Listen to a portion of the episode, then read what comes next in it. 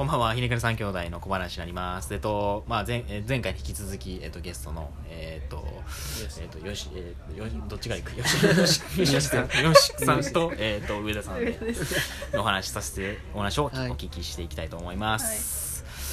で、えっと、まあ、前回がそのちびっ神戸のお話で、ちょっと、もっと、ちょっと、もう具体的な話で、その、なんていうんですかね、聞いてきたんですけど、まあ、仕組みがすごくスマートやなと思ってて、で、まあなんか僕がちょっとふと思ったのがそのはい。キッザニアとかって結構その子供たちが職業体験でプラス共通のその通貨とかがあるみたいなんであそこの施設で結構その職業体験ができるみたいな。うんうんとそこのそのちびっ神戸となんかそのどこか違う点みたいなのとかあったりするのかなみたいなのとかなんかすちょっと気にな気になってますねうんこれは。ちょっと純粋に。えっとまあ言ったらちびっこべの町大人が一切関与しないですだからそこで起こった問題も、えっと起きてくるようなトラブルとかも全部子供たちの中で解決をする、まあ、言ったらキッザニアって与えられ大人がこう与えたプログラムに対してきちんと職業体験、うん。こういうお仕事っていうのをするのに対してうちはもう本当に子供の想像力に任せて好きなようにやらせる。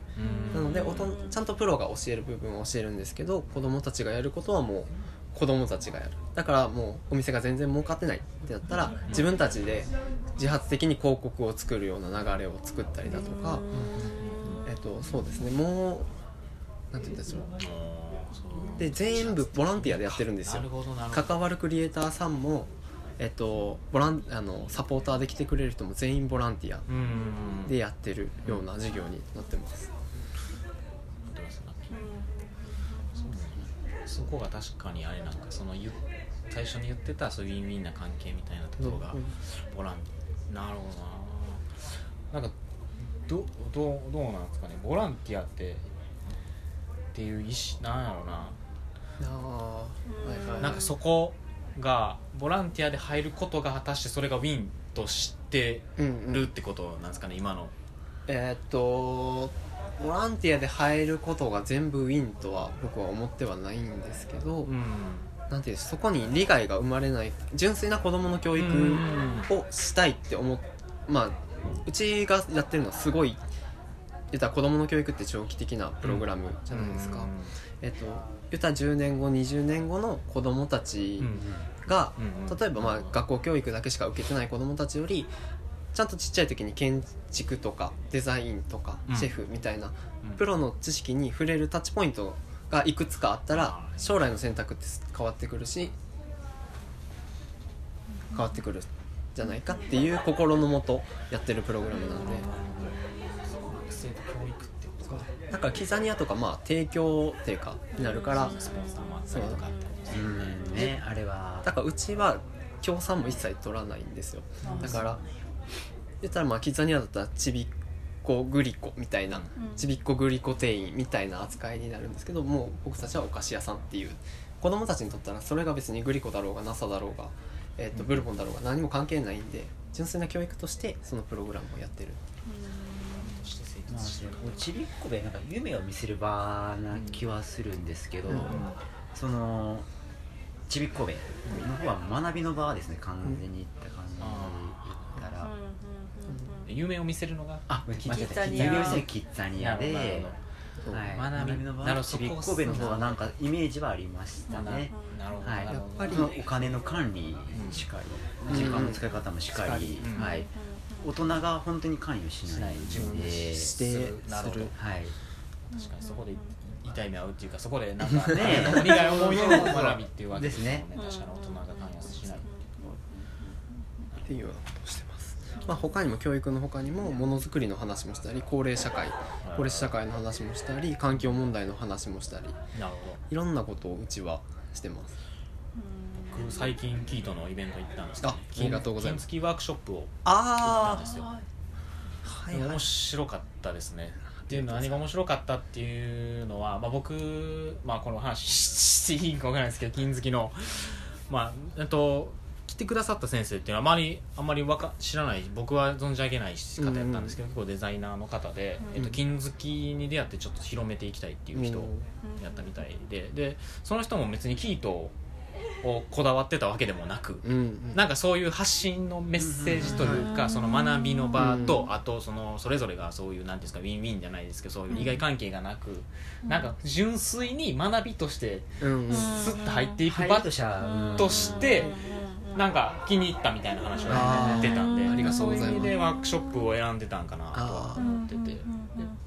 でまあそこなんかそれが後で僕はタクシーの中でその人が帰り一緒だったんですけど、うん。いろいろ話聞いててなんかそれが今スッと入ってきたっていうのはうんなんかキートっていまいちどういう使い方したらいいんやろっていうのが僕は疑問としてずっとあったんで、でもうちのボスがよく言ってるのはもう一つの言ったらなんていうか学校みたいなうんノリで扱っているっていうのがえっとん。なんて言ったらいいんでしょう。うちは本当に幅広いことをする中でどういう人が来てもいい場所なので、うんうんうん学校で居場所がなくてもいいですしきちんと社会課題。ごめんなさい。学校の。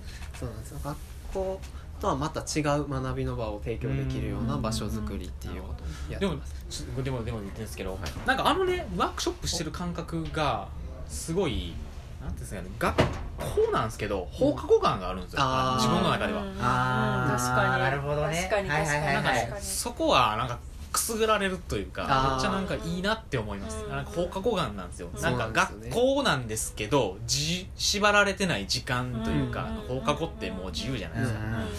で図書室とかも簡単に行けるみたいな。あなん。かあの感じに近くてすごい。あそこはなんか狙ってるってるってことなんですかね。狙ってやってます、なんかあのくすぐられてるなと思ってて。いやみんな放課後大好きでしたねうん。放課後は好きでしたね何ですかそれいやいやいや放課後。それ結構腑に落ちたよ。いやうんじゃあ放課後感っていうのはすごいすごくあって。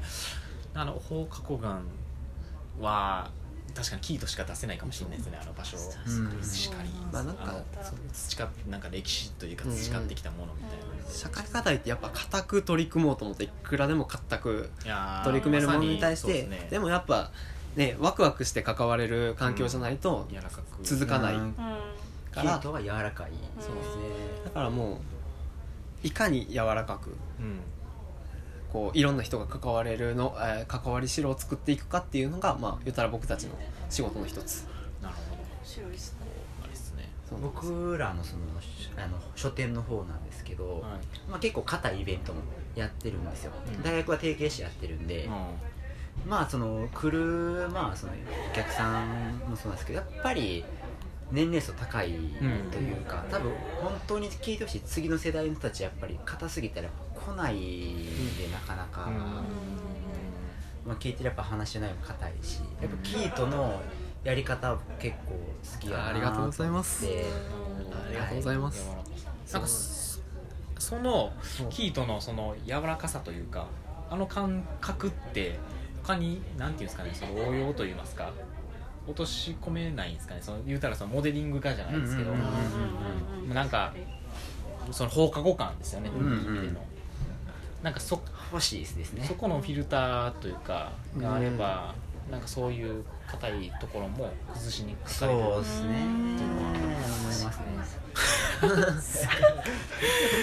ガチになんかなな大丈夫。大丈夫。元気です。ないふわふわふわしてる。